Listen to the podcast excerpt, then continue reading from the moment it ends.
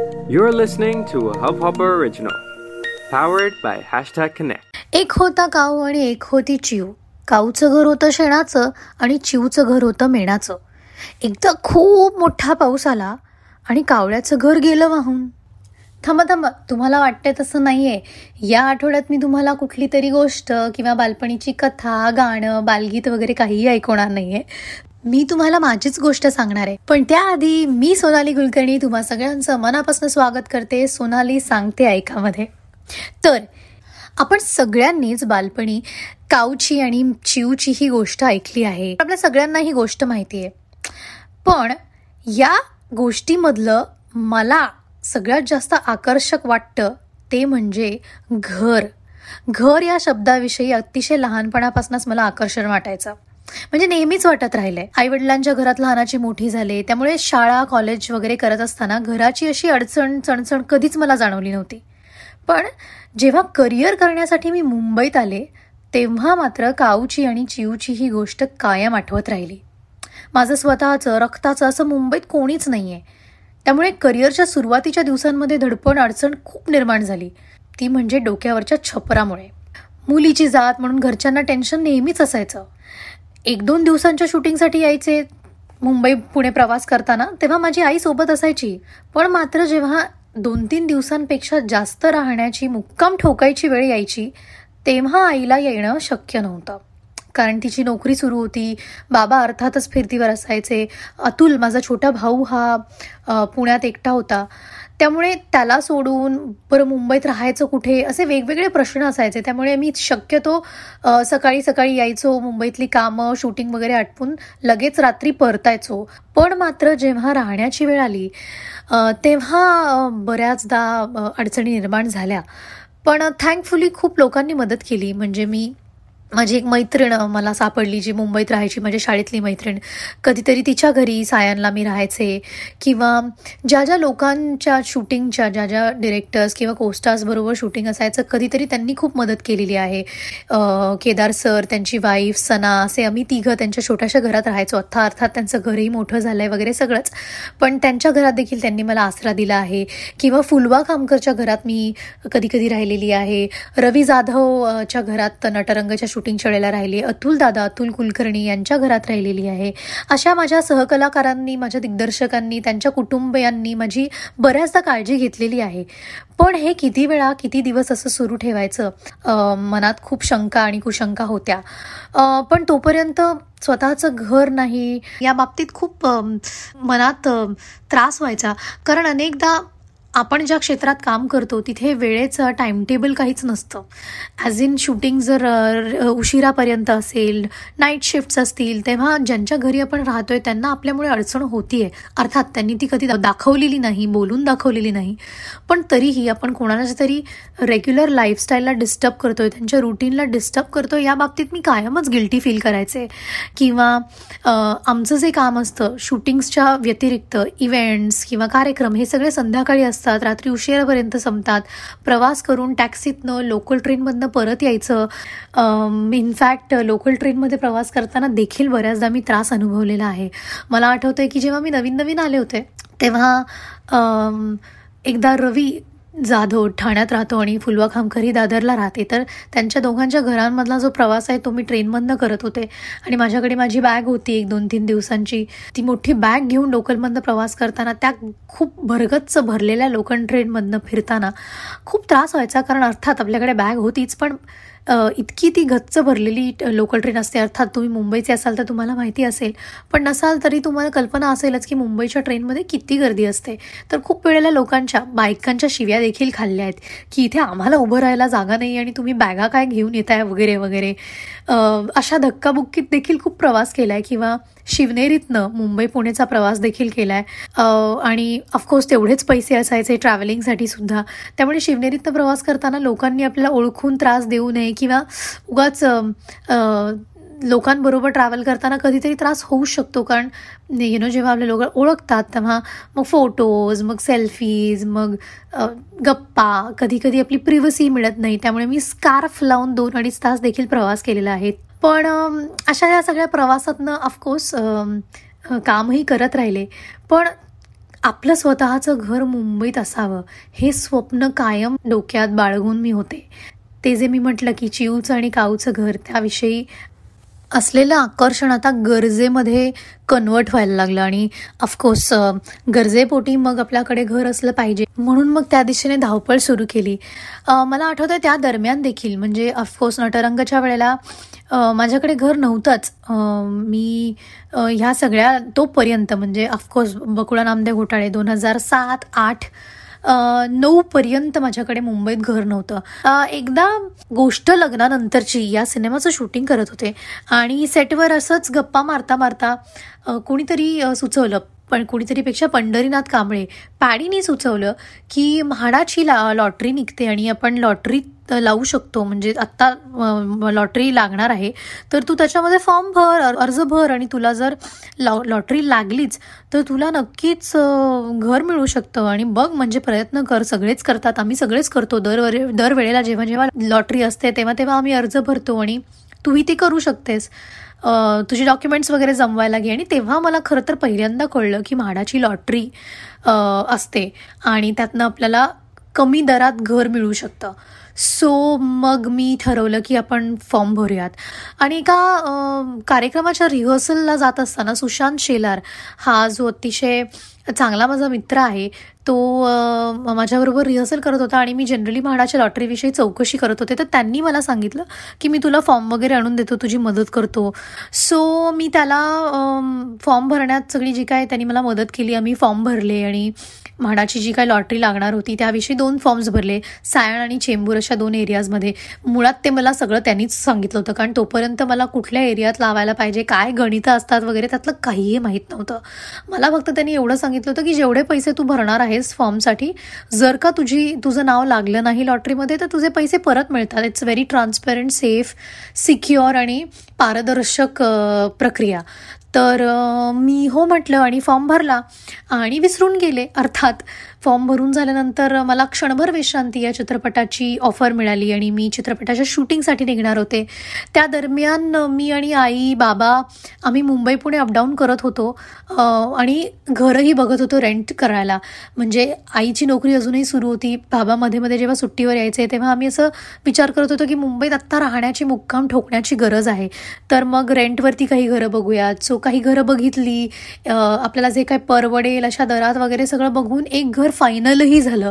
आणि फायनल करूयात म्हटलं की तेवढ्याच क्षणभर विश्रांतीच्या शूटिंगच्या तारखा आणि लोकेशन वगैरे फायनल झालं. जे की अलिबागला शूटिंग होणार होतं आणि महिनाभर. सो आईबाबांनी आणि मी असा विचार केला की आत्ता महिनाभर मी जर अलिबागला राहणार असेल तर ह्या महिन्याचा जो जो रेंट आहे किंवा जे भाडं आहे ते उगाच भरण्यापेक्षा वाया घालवण्यापेक्षा आपण पुढच्या महिन्यापासून कॉन्ट्रॅक्टची सुरुवात करू आणि एक महिना मी आत्ता अलिबागला शूटिंग करून येईन. शूटिंग चालू असताना मध्येच काही दिवसांनी मला फोन आला की लॉटरीत माझं नाव लागलेलं आहे. म्हाडाच्या लॉटरीत आपल्याला घर लागलं आहे असा फोन मला सुशांत शेलारनी केला. अर्थात तो या सगळ्या गोष्टींना फॉलो करत होता त्याचा पाठपुरावा घेत होता आणि त्याला लक्षात आलं की माझं घर मला लॉटरीत घर लागलं आहे आणि वेड्यासारखी मी आनंदी होते अर्थातच. कारण एकविसाव्या वर्षी मला माझ्या मालकीचं स्वतःचं घर घेण्याची संधी मिळाली होती आणि ती सुद्धा मला परवडेल अशा दरात. आणि चेंबूरला टिळक नगरला मला घर लागलं आणि मी शूटिंगमधनं परत आले शूटिंग करून आणि आई बाबा मी आणि आम्ही सगळे घर बघायला गेलो. त्याची सगळी डॉक्युमेंटेशनची प्रोसेस पूर्ण केली. जे काही त्याचे पैसे भरायचे होते पैसे भरले लोन काढलं. आणि अशा पद्धतीने मी मी एकविसाव्या वर्षी माझ्या मालकीचं स्वतःचं घर मुंबईत घेऊ शकले. आणि मग अर्थात हळूहळू गोष्टी सेट व्हायला लागल्या. नटरंग रिलीज झाला आणि करिअरची सुरुवातही जोरदार झाली. चित्रपट रिलीज व्हायला लागले. लोकांच्या मनात देखील घर केलं. सो एकीकडे घराची घरघर संपली. वास्तू तथास्तू म्हणते तसंच करिअरच्या बाबतीतही घडलं. नटरंग या सिनेमामुळे मी लोकांच्या मनातही घर करू शकले. म्हणजे माझं घर हे मला खूपच लकी ठरलं. आणि मी घरात राहायला लागले. एक कलावंत म्हणून माझी धडपड सुरू असताना असंख्य संकटांना मी सामना देत होते. घर घेतलंच होतं. घरच्यांच्या डोळ्यात माझ्याविषयी असलेलं कौतुकही सतत मला दिसत राहिलं. ते आत्ताही आजही दिसत राहतं. आज त्यांना मी मुंबईत कुठे राहणार कशी राहणार याबाबतीत चिंता नाही. कारण आई नी इमिजिएटली नटरंगनंतर रिटायरमेंट घेतली आणि ती सुद्धा माझी माझ्याबरोबर मुंबईत राहायला लागली. बाबा अजूनही काम करत होते म्हणजे अर्थात ते फिरतीवर असायचे ते येऊन जाऊन असायचे. पण त्या काळात जेव्हा जेव्हा मला मुंबईत राहावं लागायचं आईबरोबर तेव्हा तेव्हा माझ्या भावानी कारण त्याचं शिक्षण सुरू होतं तो कॉलेजमध्ये जात होता त्याचं पुण्यात कॉलेज होतं आणि त्याची त्याची कामं सुरू होती त्यांनी एकट्याने काही दिवस काढले. सो माझ्या या प्रवासात माझ्या या धडपडीच्या काळात माझ्या सगळ्या जर्नीमध्ये स्ट्रगलमध्ये त्या माझ्या भावानी माझ्या छोट्या धाकट्या भावानी खूप जास्त सॅक्रिफाईस केले आणि मला असं वाटतं की त्यांनी तो सॅक्रिफाईस केला. कारण तो आईला सांगायचा की नाही ती मुलगी आहे एकटी राहू शकेल या बाबतीत कॉन्फिडंट होईल तोपर्यंत तू तिची साथ दे. मी मुलगा आहे मी काळजी घेऊ शकतो. इथे आय आसपासच काका काकू वगैरे जवळ राहतात. जे काही असेल काही अडचणी असतील तर मी त्यांच्याकडनं जाऊन त्यांची मदत घेऊ शकतो. पण मुंबईत आमचं कोणी नाही आहे त्यामुळे तू तिच्याबरोबर राहा. आणि असं मोठं मन करून त्या माझ्या भावाने एकटं राहण्याची काही काही वर्ष तयारी दाखवली आणि त्यामुळे माझी आई माझ्याबरोबर राहू शकली आणि माझं काम जरा सोपं झालं. सो अर्थात या निमित्ताने मी कायमच त्याची या बाबतीत ऋणी आहेच. तो माझा भाऊ आहे म्हणून त्याला मी रोज थँक्यू म्हणत नाही पण त्याला माहिती आहे माझ्या या सगळ्या करिअरमध्ये त्याचा खूप मोठा वाटा आहे. त्याचा सॅक्रिफाईस त्याचा त्याग हा खूप मौलाचा आहे. आणि ऑफकोर्स आज या निमित्ताने पॉडकास्टच्या निमित्ताने सुद्धा परत एकदा थँक्यू सो मच अतुल की तू त्यावेळेला इतका uh, खंबीरपणे उभा राहिलास. म्हणून मी आज माझ्या पायावर उभी राहू शकते. So thank you once again आणि um, ऑफकोर्स मग काही वर्ष त्याचा त्याचा हा एकट्या राहण्याचा प्रवास सुरू होता. आम्ही जेव्हा काम नसायचं तेव्हा पुण्यात यायचो. आणि इव्हेंच्युअली काही वर्षांनी माझे बाबा देखील रिटायर झाले. आणि ऑफकोर्स रिटायर झाल्यानंतर मग अतुलबरोबर त्याच्याबरोबर त्याच्या कामात मदत व्हायला त्याला मदत व्हायला म्हणून ते पुण्यात त्याच्याबरोबर राहायला लागले. मी आणि आई मुंबईत असे करून आम्ही काही वर्ष परत मुंबई पुणे मुंबई पुणे प्रवास सुरू केलाच. तो आजही सुरू आहे. आज देखील जेव्हा जेव्हा मला काम नसतं सुट्टी असते विकेंड्स असतात किंवा थोडी विश्रांती असते तेव्हा मी आणि आई पुण्यात येतो आम्ही चौघं एकत्र राहतो. पण माझ्या या कामामुळे माझ्या या सगळ्या लाईफस्टाईलमुळे माझ्या प्रवासामुळे माझ्या आई आणि बाबांनी आणि त्यात माझ्या भावांनी या तिघांनी खूप मोठा त्याग केलेला आहे एकमेकांपासून लांब राहण्याचा. आय एम सो ग्रेटफुल की त्यांनी माझ्यासाठी हा निर्णय घेतला आणि ते कायम यामुळे माझ्याबरोबर माझ्या पाठीशी आहेत. अर्थात मी देखील माझ्या फॅमिलीला मिस करते. पण मला माहिती आहे की जेव्हा जेव्हा काम संपतं तेव्हा मी लगेचच पुण्याला त्यांच्याकडे जाऊ शकते. आणि जे काही मी अचीव करते आहे त्या बाबतीत त्यांना अभिमान आणि आनंद नक्कीच वाटत राहतो. पाच वर्ष आम्ही चेंबूरला राहिलो. खूप चांगली चांगली कामं देखील करायला मिळाली. लोकांचं खूप प्रेमही मिळालं. प्रसिद्धी मिळाली. प्रगती झाली. स्वतःचं घर झालं. स्वतःची गाडी झाली. हळूहळू हळूहळू नटरंगमुळे मिळालेल्या प्रसिद्धीमुळे कामामुळे मी माझ्या माझ्या आयुष्यात माझ्या स्वतःच्या तर पायावर उभी राहिले पण फॅमिलीला सुद्धा छान पद्धतीने सेटल करू शकले. पण आमची प्रसिद्धी ही खूप ई सी जीसारखी असते. आणि ते ई सी जीसारखं का असतं? कारण रसिक एकमेकांचं प्रेम किंवा मनासारखं काम किंवा प्रसिद्धीमुळे घडणाऱ्या गोष्टी हे हे सुद्धा खालीवर खालीवर होत राहतात. म्हणून मी त्याला खूप ई सी जीसारखं म्हणते. म्हणजे आता नटरंगमुळे खूप साऱ्या पॉझिटिव्ह आणि चांगल्या गोष्टी आयुष्यात घडल्याच पण त्या प्रसिद्धीबरोबरच आपण म्हणतो ना की त्या पॅकेजबरोबर त्या प्रसिद्धीबरोबर काही नेगेटिव्ह गोष्टीसुद्धा येतात. त्यातला एक किस्सा आज मी तुम्हा सगळ्यांशी शेअर करणार आहे. म्हणतात ना मराठीतली एक खूप प्रचलित म्हण आहे निंदकाचे घर असावे शेजारी. पण ते शेजारीच असतं तोवर ठीक आहे. उंबरठा ओलांडून आपल्याच घरात राहायला आल्यावर जो मनस्ताप होतो तो देखील मी अनुभवला आहे. खरं तर या गोष्टी मी आधी कुठेतरी सांगितल्या आहेत पण ऑफकोर्स माझ्या पॉडकास्टच्या माध्यमातून खोलवर आणि विदाऊट एनी एडिट किंवा विदाऊट एनी डिस्ट्रॅक्शन डिस्टर्बन्स मी हे स्पष्टपणे तुम्हाला सांगू शकते. सो मी जसं आधीही म्हटलेलं आहे की मला असं मनापासून वाटतं की जी गोष्ट मी केलेली नाही आहे किंवा मी जर काही चूकच केलेली नाही आहे तर त्याचं स्पष्टीकरण देण्याची मला गरज वाटत नाही. पण तरीही तुमच्याशी दिलखुलास संवाद साधते सुखाबरोबर दुःखही शेअर करते म्हणूनच आज हक्काने तुम्हाला हेही सांगते तुम्हाला कदाचित आठवत असेल म्हाडाच्या घराबद्दल एक बातमी अचानक न्यूज चॅनल्स आणि वर्तमानपत्रामध्ये झळकली होती. त्या बातमीची हेडलाईन होती मुख्यमंत्री अप्सरेवर फिदा. एक घर असताना मुख्यमंत्र्यांनी सोनाली कुलकर्णीला दुसरं घर दिलं वगैरे वगैरे. या बातम्यांना अनेकांच्या भुवया उंचवल्या. पण असं काही खरंच झालं होतं का? तर ॲब्सल्युटली नाही. माझ्या मालकीचं घर हे म्हाडाच्या लॉटरीत मला आधीच मिळालं होतं. जसं मी तुम्हाला आत्ता सांगितलं की मी लॉटरीत माझं घर मिळवलं होतं चेंबूरला. दुसरं घर न मी कधी मागितलं होतं ना मी कधी घेतलं होतं ना मला कुणी देऊ केलं. पण फार मोठ्या प्रमाणात बदनामी करण्याचा प्रयत्न मात्र खूप लोकांनी केला. ती बातमी वाचताना ऑफकोर्स खूप त्रास झाला होता खूप राग आला होता खूप बोलावंसं वाटलं हे आरोप खोडून टाकावेसे वाटले पण घरच्यांनी सावरलं. ऑफकोर्स आणि मी चौकशीही केली की हे कुठून सुरू झालं कशामुळे हे माझ्याबद्दल बोललं जात आहे तर त्याच्या मागची गोष्ट अशी आहे जी मी कधी सांगितलेली नाही. मी अर्थात एवढं नक्की सांगितलंय की मला अशा पद्धतीचं घर कधीच मिळालं नव्हतं. पण झालं काय होतं ते मला काही दिवसांनी कळलं जे मी आज पहिल्यांदाच या माझ्या पॉडकास्टच्या निमित्ताने तुम्हा सगळ्यांना सांगणार आहे. एक प्रसिद्ध मराठी तारकांचा कार्यक्रम करणाऱ्या एका निर्मात्यांनी मला एक त्या कार्यक्रमासाठी विचारलं. त्यांचा एक रियालिटी शो ठरला होता जो मी आधी हो म्हटला पण नंतर करू शकले नाही कारण ह्या दरम्यान माझ्याकडे मुंबईत घर नव्हतं माझ्या परीक्षा सुरू होत्या मला अपडाऊन करणं शक्य होणार नव्हतं वगैरे वगैरे वगैरे. सो अनेक कारणांमुळे मी हो म्हणालेल्या त्या कार्यक्रमात सहभाग घेऊ शकले नाही. त्यांच्याकडनं मिळालेलं ॲडव्हान्स पेमेंट देखील रितसर त्यांना परत केलं. पण त्या व्यक्तीला त्या माणसाला त्या गोष्टीचा माझ्या नकाराचा खूप मोठा त्रास झाला. खूप लोक मराठी इंडस्ट्रीत किंवा फॉर दॅट मॅटर एंटरटेनमेंट इंडस्ट्रीत मला असं वाटतं की फॉर दॅट मॅटर पुरुष इगोवरती लवकर गोष्टी लावून घेतात.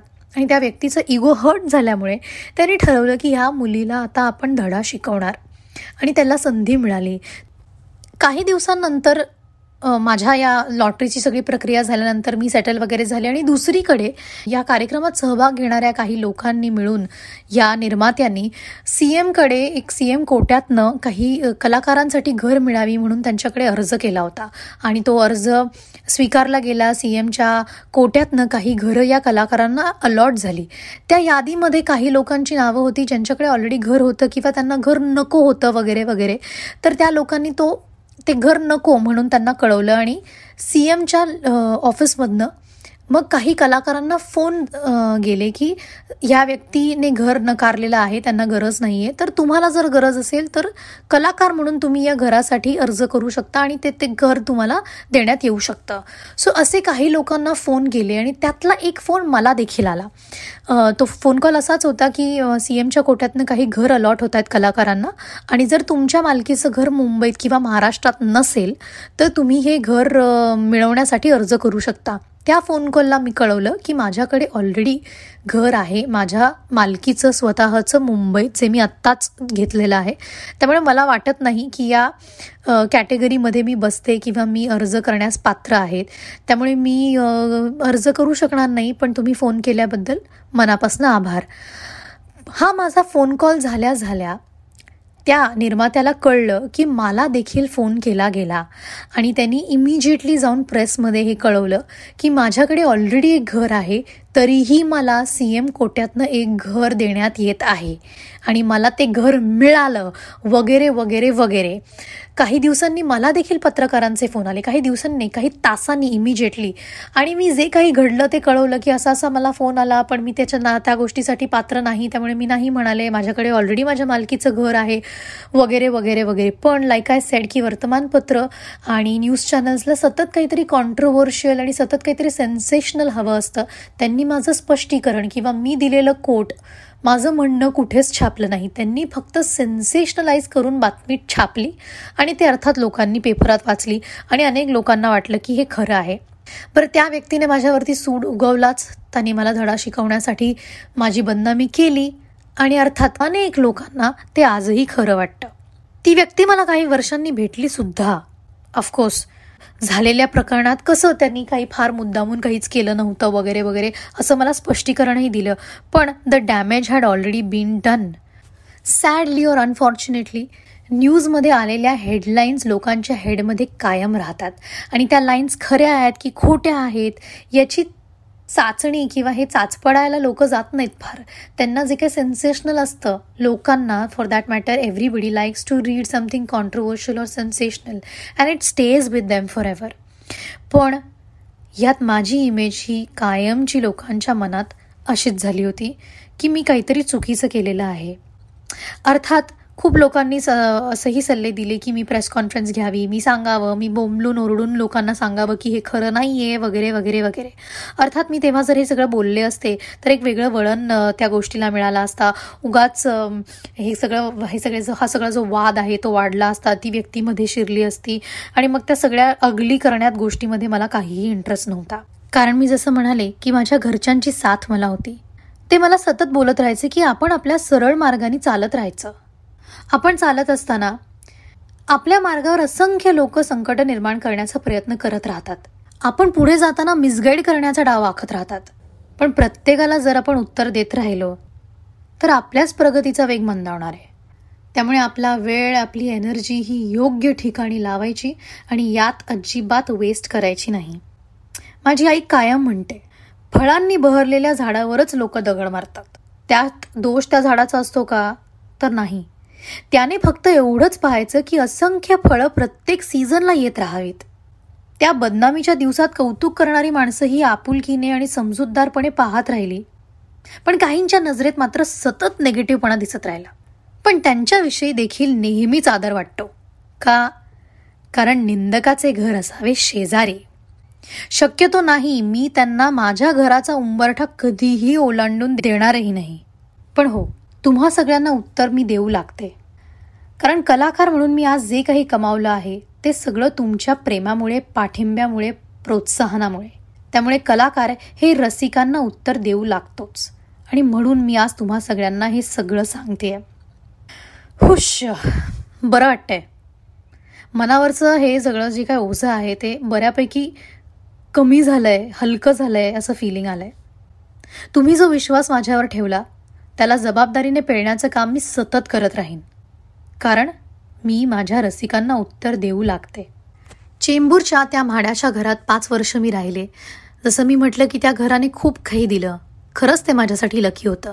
पण पाच वर्षानंतर रितसर डॉक्युमेंटेशन करून आणि पाच वर्षानंतरची परवानगी घेऊन म्हाडाचं घर विकता येतं वगैरे या सगळ्या सर्कमस्टान्सेसच्या खाली आम्ही ते घर विकलं आणि मग अंधेरीमध्ये टू बी एच के घर घेतलं. आणि अर्थात चेंबूरच्या त्या घराने मला जे काही दिलं त्याबद्दल मी खरंच त्या घराची त्या वास्तूची कायम कायम आयुष्यभर ऋणी राहणार. आणि अर्थातच ते माझ्या मालकीचं मी कमवलेलं मी विकत घेतलेलं पहिलं घर होतं. त्यामुळे ते कायम स्पेशल राहील. एक कलाकार म्हणून प्रवास हा जितका ग्लॅमरस आहे ना तितकाच तो धोकादायक स्केरी आणि स्ट्रगलिंगसुद्धा आहे. पावला पावलांवर स्ट्रगल्स चॅलेंजेस हे बदलत राहतात पण मात्र कमी होत नसतात. खूप खूप काम केल्यावर जे मिळवलंय ना ते क्षणात गमवण्याची भीती असते. ती भीती माझ्या डोळ्यात कधीच तुम्हाला दिसणार नाही. कारण पुण्यात असल्यावर माझ्या आईवडिलांच्या घरात आणि मुंबईत मी स्वतः कमवलेल्या पैशांनी विकत घेतलेल्या माझ्या माझ्या घरात डोळे मिटून शांत झोपते. सतत स्वप्न पाहत की आयुष्यात अजून खूप काही करायचं आहे इथेच थांबायचं नाही आहे पण सोनाली सांगते ऐकामध्ये आत्ता इथेच थांबायची वेळ झाली आहे आजचा हा भाग इथेच थांबवत आहे भेटूया पुढच्या भागात. तोपर्यंत स्वतःची काळजी घ्या आणि ऐकत रहा सोनाली सांगते ऐका.